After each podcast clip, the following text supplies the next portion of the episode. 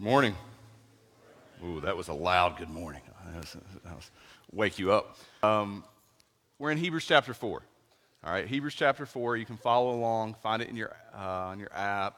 Uh, there's notes at tcbchurch.org uh, through all the TCB Church app places. You can search all those out. Uh, but Hebrews chapter 4. As you find it, I just want to pause and say something. Paul mentioned uh, yesterday our preschool team uh, met with a group of parents, young parents, trying to figure out how do we bring those three and four year olds and begin to get them into the gathering. And I just want to say something about the church really quick. The, the church is one, but it is made up of many parts, and those parts range. What does that mean? That means we as a church don't just all collectively go from 101 to 201 to 301, and now we're all in 401. It doesn't work that way. We are one, meaning one body made of many parts. There are immature and mature. There are young and there are old. There are various seasons of life that are assembled here together every week. And so here's the truth we're going to be in services, and like some three year old is just going to bolt underneath all the pews one day. He's just going to, you're going to feel something like tickling your feet, and you're going to look down, and it's going to be a kid. Uh, that's going to happen. And as a church, we're thankful for that. You know what that means? That means there are parents who are trying. There are kids who are being brought into a service in which they are being instructed, trained to understand a very key thing. There is something bigger, more important, with more authority than you. That is, that is an incredible thing. And so we're training our kids that God is worthy of our attention and our worship. And by the way, not only do I want there to be cover for that, I also want you as a parent and you as a church to understand it works as a great lab for our growth. See, kids, if you're in the room, I want to tell you something. You're prideful. You want to know something else? I'm really prideful. You want to know something else? Your parents are really prideful. What does that mean? That means we turn the attention back to ourselves. And we can get really insecure and defensive if we don't like the way that's going. And we do that in no place greater than our homes. Like, it's just tough. And so there's that idea don't tell me how to parent my kids. The church should tell you how to parent your kids. We should be in that together. And so here's the thing when you look at that child and you tell them to do that thing, and that child looks back at you and goes, No, that's a problem. That's a problem. It's a problem any parent has faced. And so, what we're doing in those moments is we're going in and we're saying, Listen, there's authority. God has given me, mom, dad, authority in your life and you're teaching that child something. You're training something to them when you train them to respect your authority. There is something, there is someone who is supreme, who has more authority than you. And we're training that. So it's just going to happen, and we're going to walk through that. And so if you're one of those parents and you're in the room and it's your kid crawling under the pews and you're like, oh my goodness, look around, find some other parents and people have been there before. Ask them questions. You're not inferior, you're not losing it. You're just a part of the training and discipling of the next generation. And we as a church want to embrace that. Not just by like always kind of closing them off and hoping one day they catch it, but by training and teaching them, leading them into worship, the recognition that God is worthy, that He is supreme. That's a cool thing. And so I just want us as a church to celebrate that. And so when you hear the baby cry, when the kid runs through, figure out again how to embrace that within the context of mission. I'm thankful to be part of a church that pursues that. It's a good thing. Hebrews chapter 4. We've been in this series now, our second series in Hebrews. First, we looked at Jesus as the better revelation. Recently, we've been in Jesus is the better rest. That's actually our big truth this morning. Jesus is the better rest. For we who have believed enter a Sabbath rest. A Sabbath rest.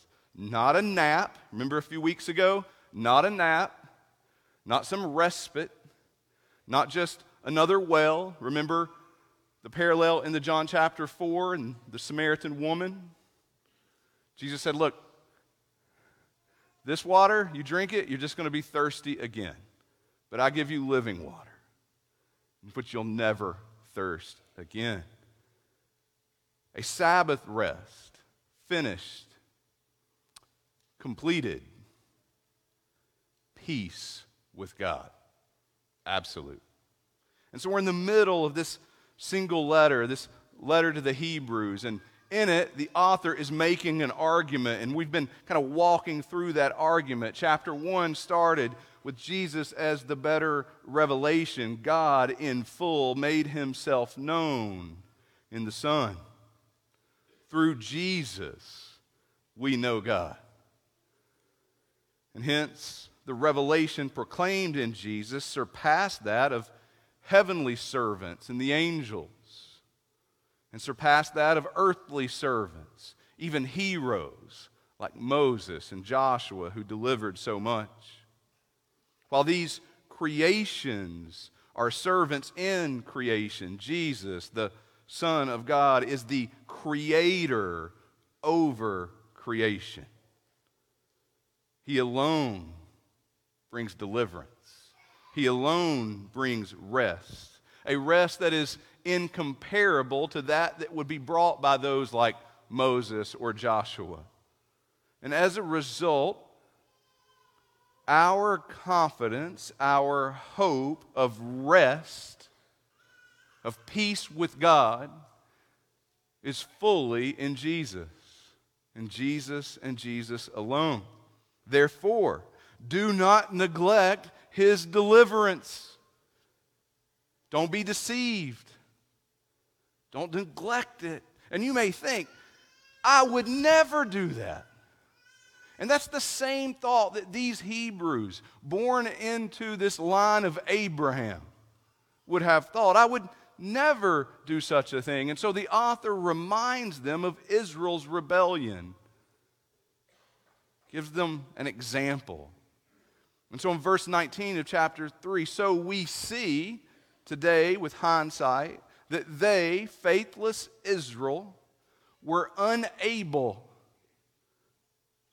to enter the promised land, its rest, because of unbelief. Therefore, take care. Remember last week? Take care. Exhort one another. Do not be deceived and fall away. Don't look upon God's revelation and not enter his rest. For saving faith holds firm to the end. In other words, it is not something that just exists in the past, it is active in our lives today. Today. And so, Hebrews chapter 4, verse 1. Now, we're going to do something as we read through it. Kids, any, any kids learning to read? You've kind of been learning to read. You're in school. Any kids in that spot? Yeah, me too. I feel like I'm still learning to read. It's hard for me. Um, and so sometimes I read things and think, man, that could have been a lot simpler. We're reading an argument, and uh, we use the ESV primarily. Sometimes we use the NASB at Tri Cities, and they're very much kind of word by word translations. There are paraphrase versions that go kind of more thought by thought, and sometimes the ESV can therefore read a little choppy. This section of Scripture is one of those. So if you look at that and you go, What is going on? I'm with you, okay? So what we're going to do is I'm going to read the text and then I'm going to go back and I'm just going to kind of paraphrase it for us. And so what I want you to do is keep the text out as we read through it and then just look through it as kind of we go back again and just paraphrase it. Verse 1. Therefore, while the promise of entering his rest still stands, let us fear. Oh, I got to do something. I started a debate last week. Started a debate. And I'm going to tell you how it went down, and you can help me. I said, least. Let us fear least. This was the debate. Someone comes up to me and they said, You know, least and lest aren't the same word. I said, I know. But you said least. I, I mess up stuff all the time. This was on purpose. I know lest is the correct pronunciation, but I was raised in East Tennessee and I thought we all just said least. And so I have had this debate who says least and who says less, and I'm finding out that it might just be my family that says least. Uh, if you also say least and know the difference, I would really like your help because I am losing this uh, debate really bad, okay? And so um, it's kind of like the people who say warsh. They know there's not an R in there, they just say it anyway. You ready? Let us fear. Least less. Any of you should seem to have failed to reach it. For good news came to us just as to them. But the message they heard did not benefit them because they were not united by faith with those who listened. We have received the promise of entering God's rest, similar to the Israelites in the wilderness. And we saw how that ended for them. They died and didn't obtain God's rest because of their unbelief. They heard the good news delivered by Joshua and Caleb, but their faith didn't hold unto the end. Now, today, God has revealed good news to us as he did to them. So let's proceed with cautious humility. Verse 3 For we who have believed enter that rest. As he has said, As I swore in my wrath, they shall not enter my rest. Although his works were finished from the foundation of the world. For he has somewhere spoken of the seventh day in this way. And God rested on the seventh day from all his works. And again, in this passage, he said, They shall not enter my rest, since therefore it remains for some to enter it. And those who formerly received the good news failed to enter because of disobedience. Again, he appoints a certain day, today, saying through David, so long afterward and the words already quoted today, if you hear his voice, do not harden your hearts. We who have believed enter God's rest. Remember what God promised. He said, In my wrath, I made an oath.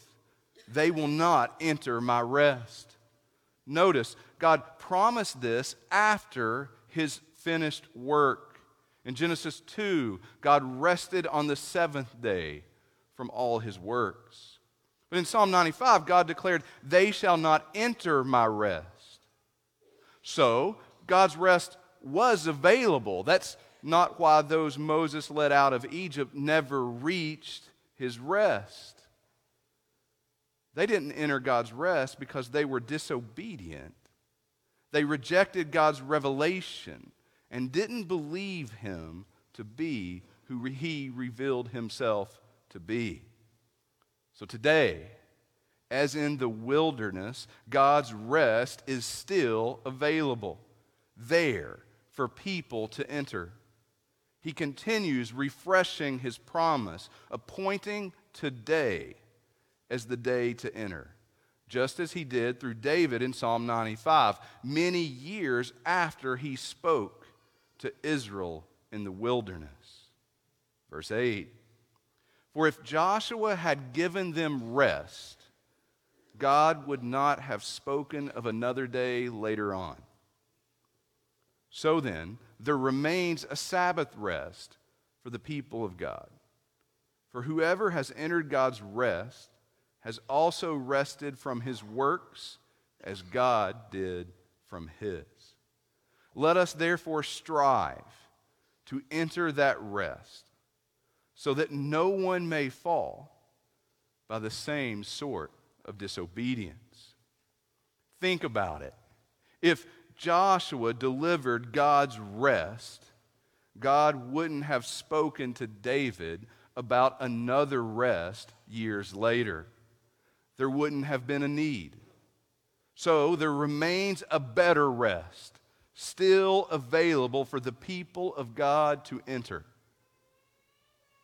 a Sabbath where those who have entered rest in peace from all their labors as God did from his.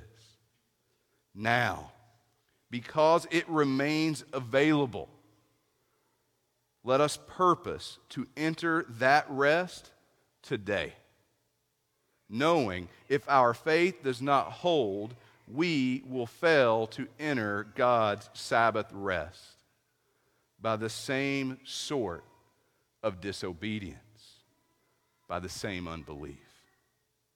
So we've been building to this big truth, and you see it here. Jesus is the better rest. And it's an argument that the author is laying out for us.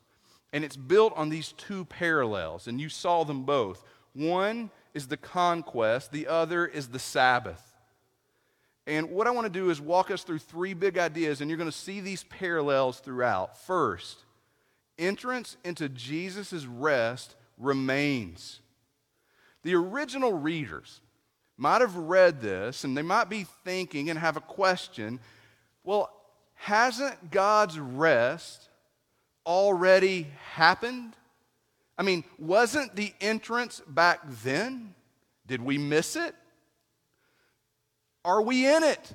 Is this it? And the answer to all those questions is no. No.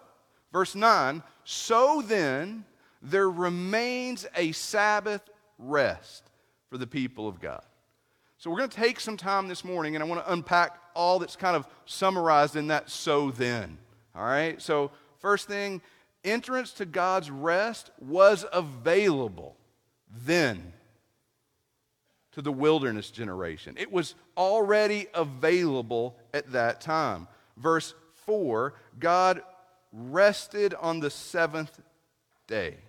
It's a reference back to Genesis 2 and creation. You remember in Genesis 2 2, on the seventh day, God finished his work that he had done, and he rested on the seventh day from all his work that he had done. God re- God's rest was established, it was in place long before the promised land. It was already there, he was in it. Therefore, entrance was available to this generation, this wilderness generation. So don't think God's rest wasn't ready, and that's why they didn't enter. No, they didn't enter because they were disobedient with unbelief. It was available that day. The day they chose not to believe Joshua and Caleb, the day they chose not to believe God, it was available that day. It was present. And so you begin to see this expectation that's being communicated that through faith they would Sabbath with God that day, this day. God's rest wasn't a land, it wasn't a possession. Listen, God's rest was Himself. The land, the possession, that is just a picture of what was in Him. God's rest was Himself. Therefore, since God is at rest, those in Him have entered into His rest. So, not only was that rest available then, the entrance to God's rest is available now. Now. Verse 8 For if Joshua had given them rest, God would not have spoken of another day later on. He references Psalm 95. Remember, inspired by the Holy Spirit. The author of Hebrews in 3 7 says, The Holy Spirit says, not just David, the Holy Spirit says, Today. When David writes it, he says, Today. Today is the day, years after Joshua and deliverance of the promised land, David writes, Today, if the time of entrance had been fulfilled, if it was closed, if it was in the past, why did God say today? This is part of the argument that the author is making. And I recognize something, okay? I, I, I get it. I'm where you are. We don't look at God's rest and in any way confuse that with the promised land, with Canaan. We don't look back, that's, not, that, that's kind of lost on us. None of us are walking in and thinking, we're in that at this moment. I get that. However, the principal temptation to view God's rest through an earthly lens, that remains with us. To measure it through what we see, what we touch, that remains with us. So, a quick refresher on Joshua, all right? So, few key points. In Joshua chapter 1, Joshua is commissioned by God to lead Israel. Moses is dead. Now, he was a great leader. Remember, he delivered Israel out of Egypt, they were slaves, into up to the doorstep of the promised land. He delivered the law to them. I mean, an incredible leader. And now he's dead, along with that whole generation that died in the wilderness. And so God makes a promise to Joshua this leader of Israel. And in verse 5, he says, As I was with Moses, so I will be with you. Chapter 1, verse 5, an incredible promise. As I was with Moses. Remember Moses? That's like incredible stuff. That's parting of the Red Sea. That's plagues on Egypt. That's manna from heaven. Moses is the dude that comes down off the mountain and his face is glowing like a light bulb. As I was with Moses, Joshua, I will be with you. And there's an expected response communicated in verse 6. Joshua, then you be strong and courageous. Note the application of faith. This isn't about Joshua's willpower. This is be strong and courageous because I am with you. I will fight for you. This isn't about your ability or your work or your effort. This is about your connection to me. So your response be strong and courageous. And this is exemplified in the battle plan given to them. Remember, they look out at seven years of war in chapter 1. Their lives are on the line, people will die. It's war.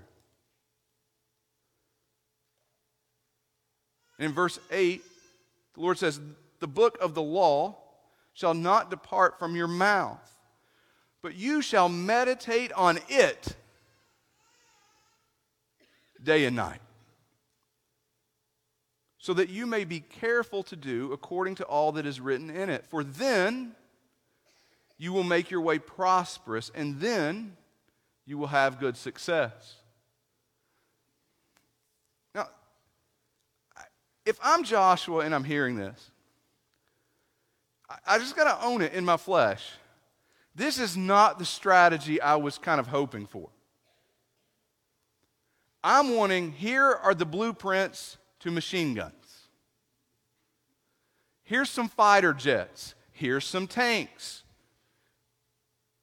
I'm wanting something that I can touch, I can see, and is going to bring me a sense of comfort that I am not going to die, that I'm not going to lead these people and their children to death. Instead, the battle plan they get is spend your day thinking about me, turning to my revelation, being careful to build your life day by day around your faith in me. The result, verse 13, the Lord your God is providing, He's doing the work, providing you a place of rest and will give you this land. And so, in the chapters after, there's a great conquest. God fights for Israel. Perhaps you remember it. They cross the Jordan on dry ground. It's one of the first things that happened. That's an incredible testimony of how God was with Joshua just as he was with Moses.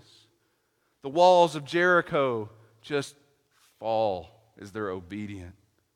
The sun stands still, and in one of my favorite sections in all of Scripture, there is a battle in which God, it's like He's in the heavens raining down hailstones on the enemy. And in just this subtle reference to the power of God, in chapter 10, verse 11, they want to make sure God gets the credit, and they say, God got more than Israel with the sword. An incredible conquest in which God fought for his people and delivered his promise. And in Joshua 23, Joshua was old. The land is mostly theirs. In verse 1, a long time afterward, are you ready? When the Lord had given rest to Israel. Again, I know it's lost on us, but I want you to pause and make sure you understand the temptation. We are tempted to worship the blessing, to be captivated by the blessing. Hashtag blessed, right?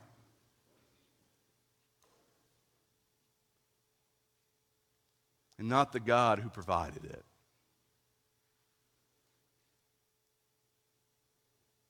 God gave rest to Israel. Joshua's conclusion in verse 3 it is the Lord your God who fought for you. Verse 10 One man of you puts to flight a thousand, since it is the Lord your God who fights for you. Verse 11 Be very careful, therefore, to love the Lord your God. For if, this is important, for if you turn back he goes on to say, Know for certain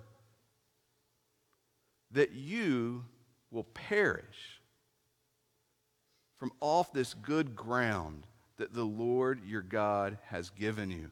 Notice something God has delivered a measure of rest to Israel. It's there. But if Israel compromises in unbelief, if they are deceived and led astray from God, they will lose their blessing. And that's exactly what happens. They turn away, they're deceived, they fall away, and they themselves are once again captive, enslaved. They are without peace, without rest. So the rest that is delivered through Joshua, listen, wasn't sufficient. It left more work to be done, like the law. What's the point? Even if Joshua would have led this wilderness generation into the rest of the promised land, it was only a picture of rest and not the real thing not Sabbath rest, not God's rest, not the rest to be found in Jesus and Jesus alone. And you see this unpacked in the other parallel. God's rest is defined by his Sabbath, not the promised land. Again, verse 4 God rested on the seventh day from all his works. God's rest is complete, perfect, at peace go back, just kind of catch a picture. Remember in the garden, Adam and Eve's unbelief? It broke their rest. Again, stop, don't think of rest like a nap. Think of rest, perfect peace, right standing before God. Before they are at perfect peace with God. They're not anxious, they're not worried. Let me give you a, a little parallel you see in the text. It's just obvious. Man, they are walking around naked, exposed. They're not anxious, they're not worried, they don't feel exposed. Immediately after they turned their trust and their faith in God and who He had revealed Himself to be to themselves, and they sin, immediately after, they are working, toiling to cover and hide themselves. They're worried. They're anxious. They're now at work. That is the opposite of being at rest. There's something I need to do. And again, you see that expectation that through faith, that they would Sabbath with God. They would find their rest, their peace in Him that day. Joshua didn't deliver Sabbath rest. The earthly blessings you and I experience, listen, they do not deliver Sabbath rest. See, this is the lie, little rabbit. This is the lie of all this self care kind of theology that swirls about us in Western culture.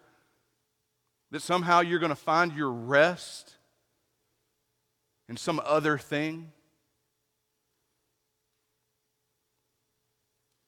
They didn't come through Joshua or Moses or the law, but there's good news.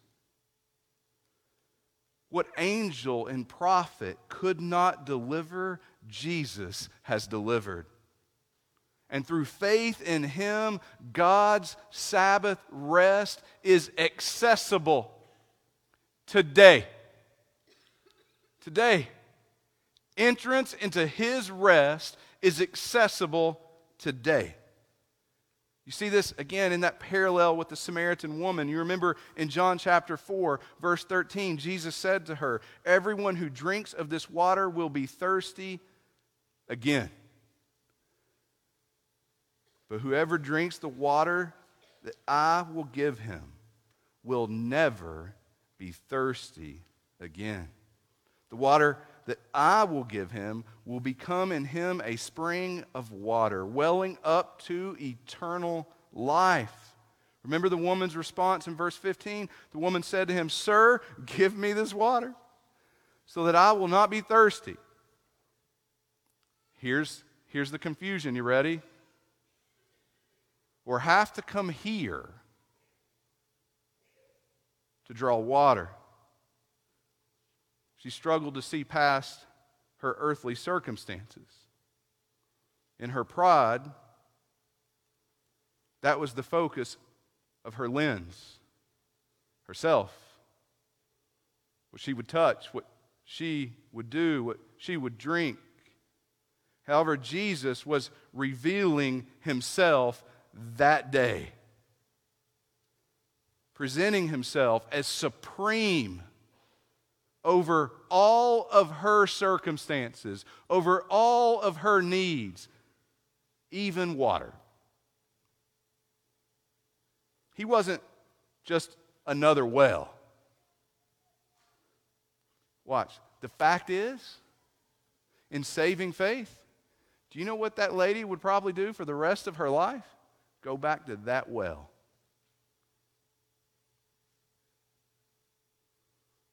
It was a picture, it was an illustration that her hope wasn't in the water that would come from that well, that ultimately, ultimately, her hope for everything, for her life, was in Jesus and Jesus alone. She would see Him in faith and rest in Him. Everything. Sabbath with God. He was speaking to her soul. Her soul, not her earthly circumstance. And so, again, see the expectation that through faith, she would Sabbath with Jesus that day. Second big idea fear failing to obtain Jesus' rest Verse 1, back in chapter 4, therefore, while the promise of entering his rest still stands, let us fear. Israel witnessed the revelation of God through the Exodus signs and wonders, his authority. They even had enough measure of faith to leave. I mean, we tell the story of walking through the Red Sea on dry ground. But I mean, let's just be honest, that would be a terrifying thing to do. But their faith did not hold until the end. They died, and their dead bodies scattered the wilderness. They didn't obtain God's rest. So today, we have witnessed, we have experienced, seen, heard the revelation of God through Jesus, a better revelation. Not of a temporary rest, but of God's Sabbath rest. Therefore, while the promise of entering His rest still stands, let us fear.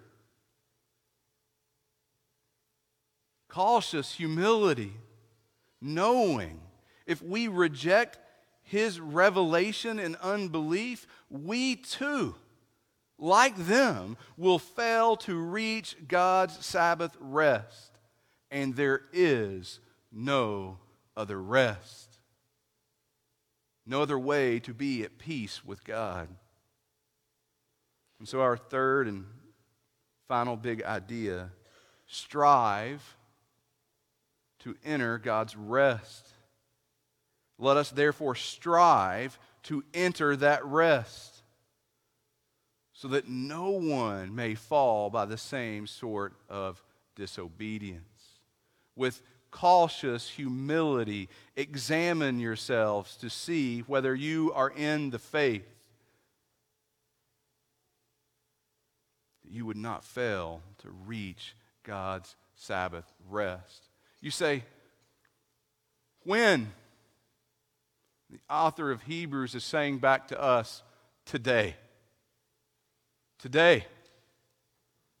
Today is the day to examine your faith. If God gives you another day, if God gives you a tomorrow, that is the day to examine your faith. It is not a memory that you look back to. Listen, church, with cautious humility, we search our hearts. We take care. We exhort one another that we might not be deceived. That our faith might hold through every circumstance, through every season of life that our hope and our confidence would be in Christ Jesus and Jesus alone. Listen to his words in Matthew 11 27. Notice the parallel. All things have been handed over to me by my Father, and no one knows the Son except the Father, and no one knows the Father except the Son anyone to whom the Son chooses to reveal him. Jesus is the better revelation. He has made God known. Verse 28 So come to me, all who labor and are heavy laden, and I will give you rest. Take my yoke upon you and learn from me, for I am gentle and lowly in heart, and you will find rest from your circumstances. No, listen, rest for your souls. For my yoke is easy and my burden is light. There is rest in Jesus. Not something so temporary as a nap or a respite or a cup of water. There is a Sabbath rest for your soul, finished and complete, not of merit through law, rather by God's grace through faith. So take care, exhort one another.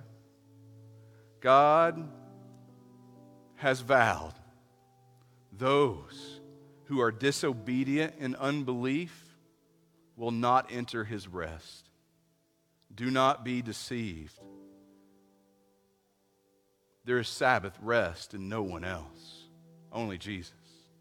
Do not be deceived. There is Sabbath rest by no other means, only faith. Today is the day. Today is the day Jesus says, never thirst again. Today is the day Jesus says, sell it all and follow me. Today is the day Jesus says, die to self and find life in me. Today is the day we are to work out our salvation with fear and trembling. Today is the day we hold fast to our faith. While dead in our sin, God, in His great mercy and love, sent Jesus, His Son, who gave His life, paid our death penalty, that through faith in Him we might live in His Sabbath rest. Free for toil, our work, our anxiety, our sin. For He is Savior. He is God. He is supreme. He, Jesus, and Jesus alone is my rest. Here one more time Hebrews 4 7. Again, he appoints a certain day. Today. Today is the day. Saying through David so long afterward, in the words already quoted, Today, if you hear his voice, do not harden your hearts. Would you bow your heads and pray with me? Father, you are worthy of our life.